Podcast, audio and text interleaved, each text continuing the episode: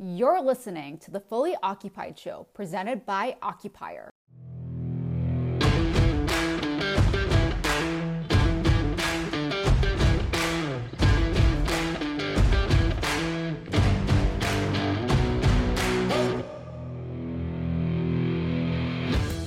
Hello, everyone. Thanks for tuning in to the Fully Occupied Show. We appreciate your support. Be sure to follow us on your favorite listening platform.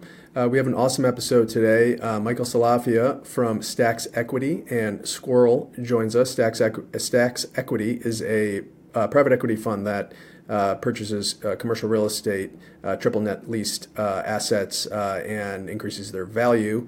One of their major clients is SQRL. They are revolutionizing the gas station convenience store concept one state at a time. Michael walks us through their strategy on how they're taking uh, gas stations and creating uh, much more client centric experiences, his take on the EV charging market, uh, and a whole multitude of other things that are interesting to the everyday consumer as we are all uh, stopping at gas stations from time to time. Enjoy the episode. Thanks for tuning in.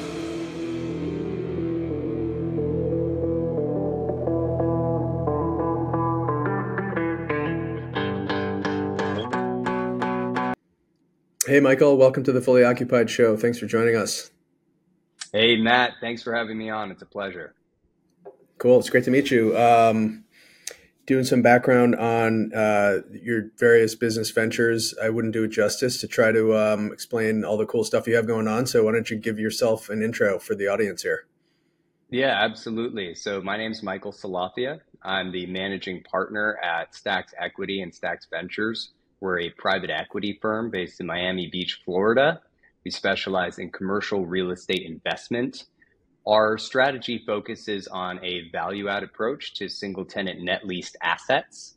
Basically, we look for properties that have underperforming management but strong real estate fundamentals. We acquire these properties, renovate them, install a new tenant and operator, and increase the uh, EBITDA and store performance. Um, our largest client is actually called SQRL. SQRL is the fastest growing independent operator of gas stations and convenience stores in the United States right now. I'm actually the head of real estate for SQRL, and the CEO of SQRL is a partner in the private equity fund. Cool. Let's break that down a little bit. So let's talk about the the real estate business. Um, so your strategy is to basically find underperforming assets, turn them around? Are you focused specifically on um, the retail sector, or is it any sort of uh, net leased asset? Yeah, very focused on retail. It could be any sort of net leased asset. We've been uh, doing a lot of peripheral in the energy structure. So even something like a billboard is technically a piece of net leased real estate, um, and we're doing we're doing quite a quite a bit with that, um, as well as fuel and energy supply, EV uh, installing EV charging stations and just continuing to innovate in the convenience store space as we see this shift uh, towards non-fuel retail sales becoming more prominent in the convenience store space. Um, what's your geographic uh, focus? Do you have? I mean, SQRL's obviously growing, fastest growing national, uh, you know, gas yeah. station chain. Are you guys all over the place, or you, what's your kind of strategy there? Well, I'll tell you what, we're very we're very opportunistic and we've been moving into markets on a state by state basis where there's a good opportunity to open up new stores and and execute on our strategy. We love Florida. Uh, SQRL was founded in Arkansas, so we have a large presence there. And we really focus on the states where we're seeing high growth rate uh, driven by economic fundamentals, right? I, I really care about job creation and why the population is growing more than just uh, non-sustainable trends. Got it. Yeah. So obviously, more people, more cars, more need for fuel, more more spending power in that in that population. Thus, probably a good growth market to get into. Um, Absolutely.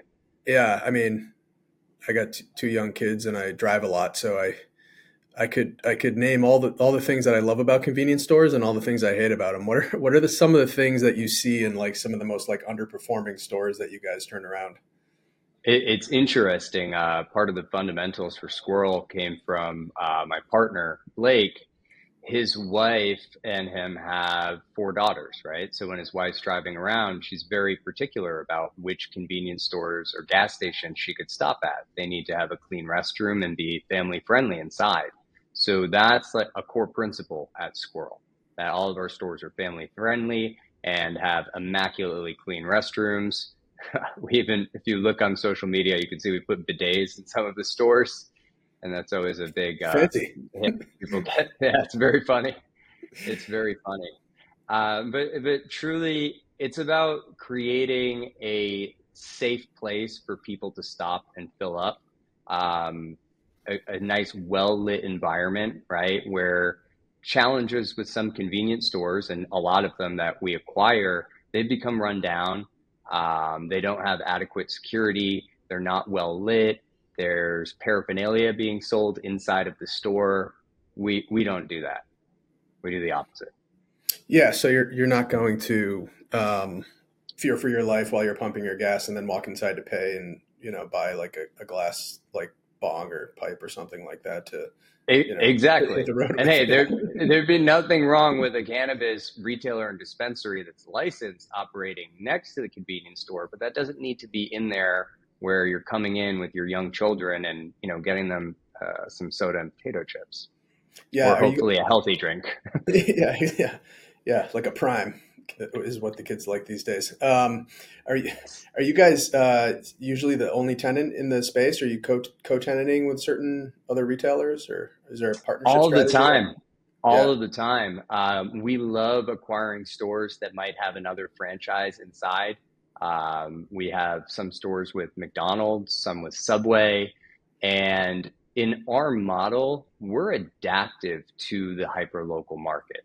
So when we have the opportunity and we don't need to use a national retailer, one technique that we like to do is take whoever's the coolest local food truck, we'll let them operate inside of the kitchen space in the convenience store because the fresh and prepared foods are one of our highest profitable items to sell and it brings in a big demand. So if you have that local flavor, it's fantastic. We're buying a store right now, or we just closed on it. It's in Cocoa, Florida, and it actually has a taco shop inside of the convenience store. There's no wall separating it. The operators are doing great. They're just local operators um, they report up to us and you know we basically manage them as a subtenant but we share the space and it's going very well yeah it's like an episode of like diners drive-ins and dives where like guy fieri like pulls over into like a gas station and there's like a, a taco stand like running out of the back it's you yep. could probably you could probably find some much better food than the um, 7-Eleven hot dog on the roller heating up. Exactly, exactly, and it's not that hard. Right. I mean, yeah, I think like my experience with convenience stores is you, the highway ones. You typically get like the, you know the big chains, right? You get like the mm-hmm. operators mm-hmm. that are at the McDonald's, the Dunkin' Donuts, or whatever, and you know what you're going to get. Uh, and then you have like your suburban ones, which are usually pretty clean and nice. And then you have kind of your outlying areas that might be a little sketchier. Um, wh- where do you see the biggest opportunity? Is it is it in underserved areas? Obviously, you just you know told us your thesis of the, the population growth and looking at you know fundamentals from an economic standpoint. Um, but like, where is the biggest kind of margin for you guys to improve? Um, is it along the highways? Is it rural? Is it you know C- CBD type of of situations, or is it does it matter? It's it's really a mix of all three. Um, at SQRL in particular, we do have a rural market strategy that works very well in those stores, they become more of a neighborhood corner store and a center for the community because typically you'll have you know a, a one supermarket, one gas station. You're in a very rural area. Um, we can put them next to a Dollar General because Dollar General does not sell prepared foods, uh, so the two will pair well together. Um, for example, we're acquire, acquiring one in a more rural area of Missouri is across from a dog food plant, um, dog food manufacturing plant. It's one of the largest in the United States. There's a lot of workers there. There's a lot of tractor trailer trucks. So for us, we can sell the diesel fuel to the tractor trailer trucks. That's very lucrative. Um, and additionally, we can sell hot and prepared foods, right? There's nowhere for all of those workers to eat, and there's thousands of them. And they have nowhere to get lunch, nowhere to, you know, stop and buy a beer. So we even put picnic tables outside with a canopy. So that way you can just after work, you know, pick up uh, some fried chicken and beer and hang out outside. Yeah. Are you guys, um, I've always been kind of fascinated by the convenience store and gas station combination. Walk, walk us through like the difference between the convenience store business and the selling gas business. So it's on a case by case basis, right? And for us, for SQRL specifically, all of our stores are company owned and company operated. So everyone inside of the store is a corporate employee. They receive full benefits and they get paid above minimum wage. Uh, I don't really know of many gas station operators doing that. The fuel business itself, it's going to be on a case by case basis, and this just applies to the fuel industry as a whole um, you have supply contracts. So in some markets at SQRL, we're our own suppliers of fuel. And frankly, we're just getting Shell fuel that's unbranded and we're selling at the SQRL stations. So you're buying really good quality Shell fuel when we have it unbranded. On others, we have to assume existing fuel supply contracts and deal with that, or we can buy out the existing fuel supply contract uh, typically with with a partner, right, and and sign something new. So it's on a market by market basis to determine what the best, what we call flag, is going to be. What what brand of fuel should we use? Now, our margins when we go unbranded and sell SQRL fuel, that's when we have slightly higher margins. However, that could easily be offset um, by doing a deal with Shell or Chevron, right, and, and selling their fuel and it depends on the market. It, there's certain mark areas of the country where BP is is um, seen as a lower quality brand, and other areas of the country where BP is considered a premium brand. And it, it's funny how much it'll shift. Yeah. It's kind of on a state by state basis for the most part. That is kind of funny. Um, I always, I mean, I don't have like a affinity towards a certain brand, but there are certain brands in the area where I live where you're like, okay, yeah, I'm going to go to the Shell station or I'm going to go to the Mobil station. Um, but I'm not going to go to that off brand gas station down on the corner because I have no idea where that fuel is coming from. But right. it could, it could just be Shell fuel, just, you know, they're just being supplied by it, not, they're not putting the flag up, I guess. I don't know. Right. right? The flag yeah. is expensive, you know, yeah. they're, you're, you're giving up a lot of margins to have that brand. Yeah and I've also always been fascinated by um, you know those intersections where there's four different gas stations, and three of them have the same price for 93, and one of them has like a price that's 40 cents more expensive per gallon.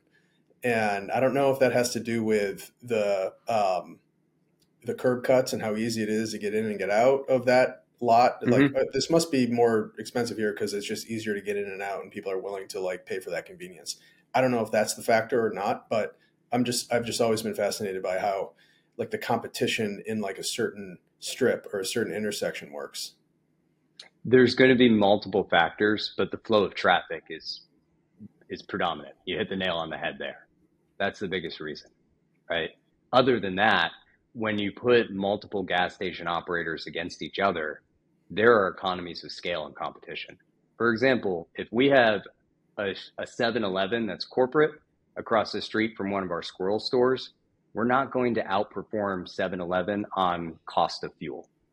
They will always beat us at that game. They're much larger, so they will have uh, lower cost of fuel, so they can always undercut our mar- our prices on that. So you have to kind of pick and choose your battle on a case by case basis, and it depends on who you're going up against. Yeah, yeah, totally. Um, Let's let's uh, shift the discussion towards like EV and EV charging because that's obviously part mm. of the thesis here as well. Mm-hmm. Um, mm-hmm. I feel like we're in like the like the first inning of figuring out how to build an EV infrastructure throughout the country. Um, we are, yeah, maybe not even the first inning. We're still experimenting with it, but obviously some states and cities are further ahead than others in, in terms of figuring it out. But just before we go into the micro of SQRL's strategy with it, just can you give us a little bit of a kind of a flyover of like the EV world right now, and then also um, what like what you're seeing in terms of the development of, of like a nationwide infrastructure for charging stations? Yeah, absolutely. So there's a big political and social undercurrent pushing this forward, right? But the that current is not is stronger than the actual demand, right? Based on the amount of EVs that are on the road. So again, the EV infrastructure investments are hyper local, right? It's it's on a corner by corner basis if it makes sense to install an EV charger there. And the cost of installing these is actually pretty expensive.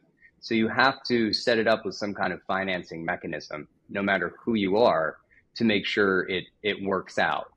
Because you could end up just kind of putting those out there more as a reason to tell people that your hotel is green rather than actually profiting on the EV charging component of the uh, of that deal.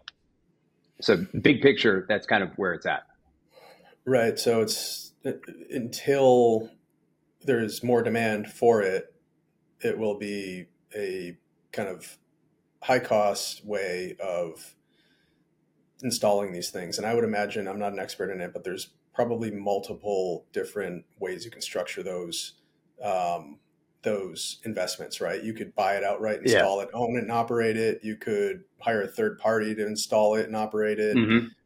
Uh, who makes money off the electricity? I guess. What are those different models um, for EV EV charging stations?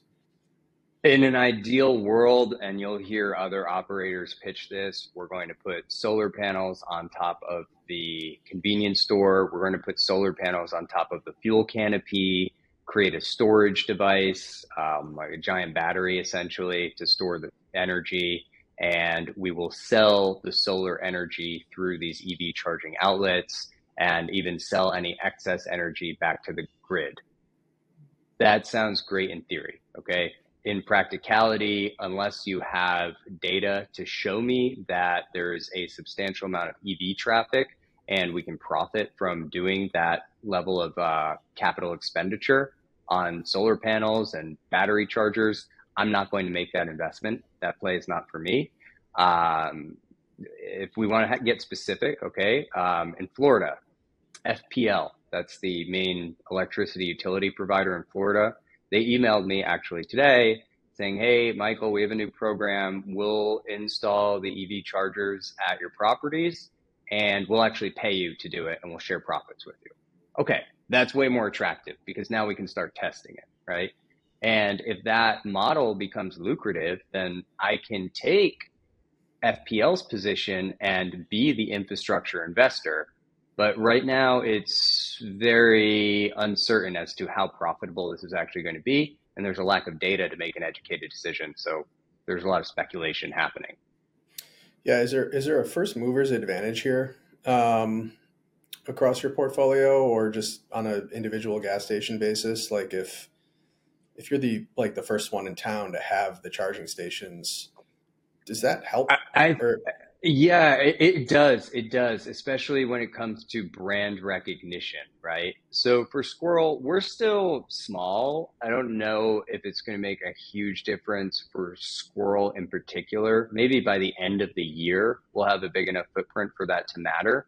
Um, but if you're, for example, Circle K and you have over a thousand stores, all right, well, if the market starts thinking of, oh, Circle K, a place where I can charge my EV, that would be very positive, right? That, there's your first mover advantage. It's just creating that connection in the EV driver's mind that they can always stop at a Circle K. And we are working towards creating that for SQRLs, but we're at uh, about 165 stores as of today across 13 states. So it, it's a bit spread out. Um, and once we reach a more critical mass, say in a state like Florida and Texas, where there is a higher rate of EV adoption, it would be more advantageous for us to to have that brand recognition. Yep. With the installation of the EV chargers, do you have to start thinking about a whole new set of amenities um, for the space? I'm just thinking like, I mean, absolutely. Yeah, it's going to take 20 minutes yeah. for me to charge my battery. Like, what am I going to do here? Right so maybe. that that yeah and and that's been the transition right how do you bring experiential retail into the convenience store space so take a step back the entire notion of a convenience store is that it's supposed to be fast and convenient. You can get in and, in out. and out. as quickly yeah. as possible, right? So let's say average time in store is two to three minutes. All of a sudden, we have an EV charger guy is at 10 to 15 minutes while the EV charging happens. What can we do to improve that experience? So we're looking at many different avenues. Um, creating space for cafe style seating inside of the store, offering free Wi Fi, again, having clean, reliable restrooms, um, improving the coffee service. Very specifically with coffee, we partner with local roasters, right, and bring in their beans. So we don't have a full Starbucks inside, but we have good quality coffee that's being offered, not just a typical gas station coffee that's you know not very good. Um, and again, it's on a hyper local basis. The demand has to be there from the customers, but we're all about elevating the customer experience inside of the convenience store, keeping them in the store longer. Um, and, and, and there's a few other avenues of that. And I could, I'd be happy to elaborate and give more examples. No, that, that, that makes total sense. I think just having Wi-Fi, clean restroom and a place to sit down and I don't know, either plug in, do some work on your laptop or scroll on your phone or have a good cup of coffee. That goes a long way with people saying, you know, I'm going to stop there versus there. Um, just one pet peeve of mine from my extensive convenience store experience over the years is how come, how come convenience stores haven't like figured out like an express scratch ticket line yet? I know. I, I, I wasn't sure if we could talk about the scratch tickets, but that's another huge driver for us, right? It's literally people want to be able to buy a bunch of scratch tickets, sit down and do that. And when you have this checkout register with somebody buying scratch tickets and someone who just needs to pay and leave, yeah. it's very frustrating for the customer that needs to pay and leave. So all of our at SQRL, all of our employees are trained on how to handle that. Why? Because we're different in the market and we're competing based on our quality of service. That's our key differentiator of SQRL. When you come into a SQRL, you're greeted with the highest level of uh, service quality, greeted with a smile. Yeah. Everything's well yeah. lit. There's, There's no nothing... drop tile ceilings. We finished the ceilings, make them all wow. nice. We have recessed lighting like you have in your house. It looks nice inside. You don't feel like you're in a sketchy gas station. Yeah. Um, do you have like the prepare like i think one one place that i've grown to love over the years is wawa's because they have mm-hmm. the um you know they have good sandwiches basically and you could you could build yeah. them and you could customize them and they actually have somebody there like that's making your sandwich fresh versus grabbing the plastic wrap sandwich and wondering if it's three days old seven days old or whatever exactly Exactly. And they do a fantastic job with that. Wawa is arguably a quick service restaurant disguised as a gas station and convenience store. Yeah. Right. Totally. All their fuel is unbranded, but people are buying it and they're like, oh, Wawa gas, it's good. Is it? Yeah. No, I know? just want to. I just want a large Italian sub that I know is going to be fresh. um, exactly. So that's why I love the, the food truck play. I mean, you can't go wrong. Gives a hyper local flair. And then when in doubt, we usually have a fried chicken concept or, or one of the other uh, nationals, like a Subway or something like that. Cool. Is there anything else about STAX or SQRL that you'd want our audience to know? Um, our STAX Ventures Fund one is open still. Um, so we are raising funds through accredited investors, and they can definitely visit staxequity.com to get in touch with me and we can explain the thesis from there.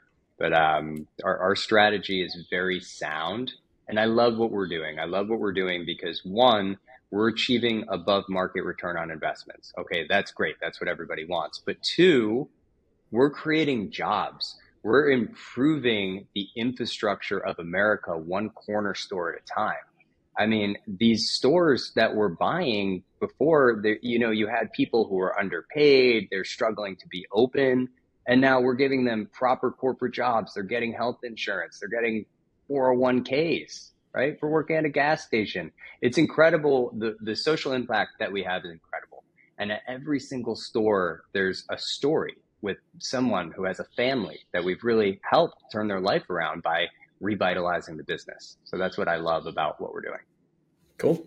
It's pretty inspirational. Um, let's let's pivot into some uh, rapid fire questions. Um, I'm going to give you. We're going to go five questions, and uh, mm-hmm. I'm just going to rapid fire them at you, and you can you can uh, elaborate as much as you want, or just give me one word answers. Um, question number one: Are you a morning person or a night owl? Night owl. What's your typical bedtime there? Are you are you like past midnight? Um, oh, yeah, I'm, I'm past midnight. I don't know. I think it's just inherent. I just it's just natural. I try to be a morning person. Last night I went to sleep super early. Had a glass of red wine, got real sleepy, went to bed early. But in general, I'm just up at night. it, it is what it is. We'll be in this office with my team nine o'clock on, on nights regularly. We'll be here from 9 a.m. to 9 p.m. on a regular basis. Sometimes we'll stay later depending on how much we have to get done, but we're always we're always cranking. We're really hard workers here. Cool. Question two. Um, if you could have dinner with any famous person, um, dead or alive, who would it be? Uh, I'd have dinner with dead Albert Einstein, alive Drake. Nice. Nice. Um, hip hop fan or just a big Drake yeah, guy? Huge, yeah. Huge hip hop fan. And and big theory. I, I just think it'd be a fun dinner. It would be fun. We'd be chilling and have a great time, right? So there it is. And then on the other thing, I'm bringing somebody back from the dead who is a genius. Let's let's dive into that conversation, see what yeah. we can pick out of that brain. Get one or two ideas from that guy. Um, yep. All right, question number three. Uh, if you were going into a convenience store to grab a slice of pizza, what would be your go-to topping? Well, you know, it depends on the convenience store. If we were going into one where we have a full concept, I would go with like the spicy salami with the Calabrian chili and the honey drizzle. Ooh. But if it's a regular store, I'll just go with the pepperoni. All right, right down the middle there. Uh, question four um, Besides a SQRL convenience store, what is the most interesting place you've ever visited? Like in the world? Yeah, like a place in the world. Yeah. Hmm. Maybe you haven't been there yet. I, who knows? I don't know. New Manhattan. It's pretty I interesting. there. it's it's a mesmerizing, amazing world, and I've traveled all over the world. Cool. Um, yeah, you get pretty much a slice of everywhere in the world in Manhattan, so mm-hmm. you can get whatever you mm-hmm. want. Um, the energy is incredible. Unbeatable. Um, all right. Well, it's been awesome having you on the show. There's one final question that we ask everybody. Like, who, who are one or two people you think would be interesting guests for us to, to host? Interesting question. Um, I would love for you to interview Blake Smith, CEO and founder of SQRL, also my partner. So I'll give that plug. Um, unconnected to me, I'm going to make a recommendation for Elon Musk to join you on the show because I think your show is fantastic and he could offer a lot to your audience. And he's got to support uh, the uh, local producers, you know? Yeah, I love it. Um, I'm sure he'll out out um, duel me, maybe you know intellectually, but I could I think I could stay with him. Yeah, well, Michael, it's been great having you on the show. Um, if people wanted to find out uh, more about SQRL or STAX or just reach out to you, how would they do that? Yeah, absolutely. I would recommend going to our website, staxequity.com, S T A X equity.com, um, or just plug that into a Google search or search my name, Michael Salafia, and we are very easy to find. Awesome. Thanks, Michael. Appreciate you having me on. Thanks, Matt. Take care.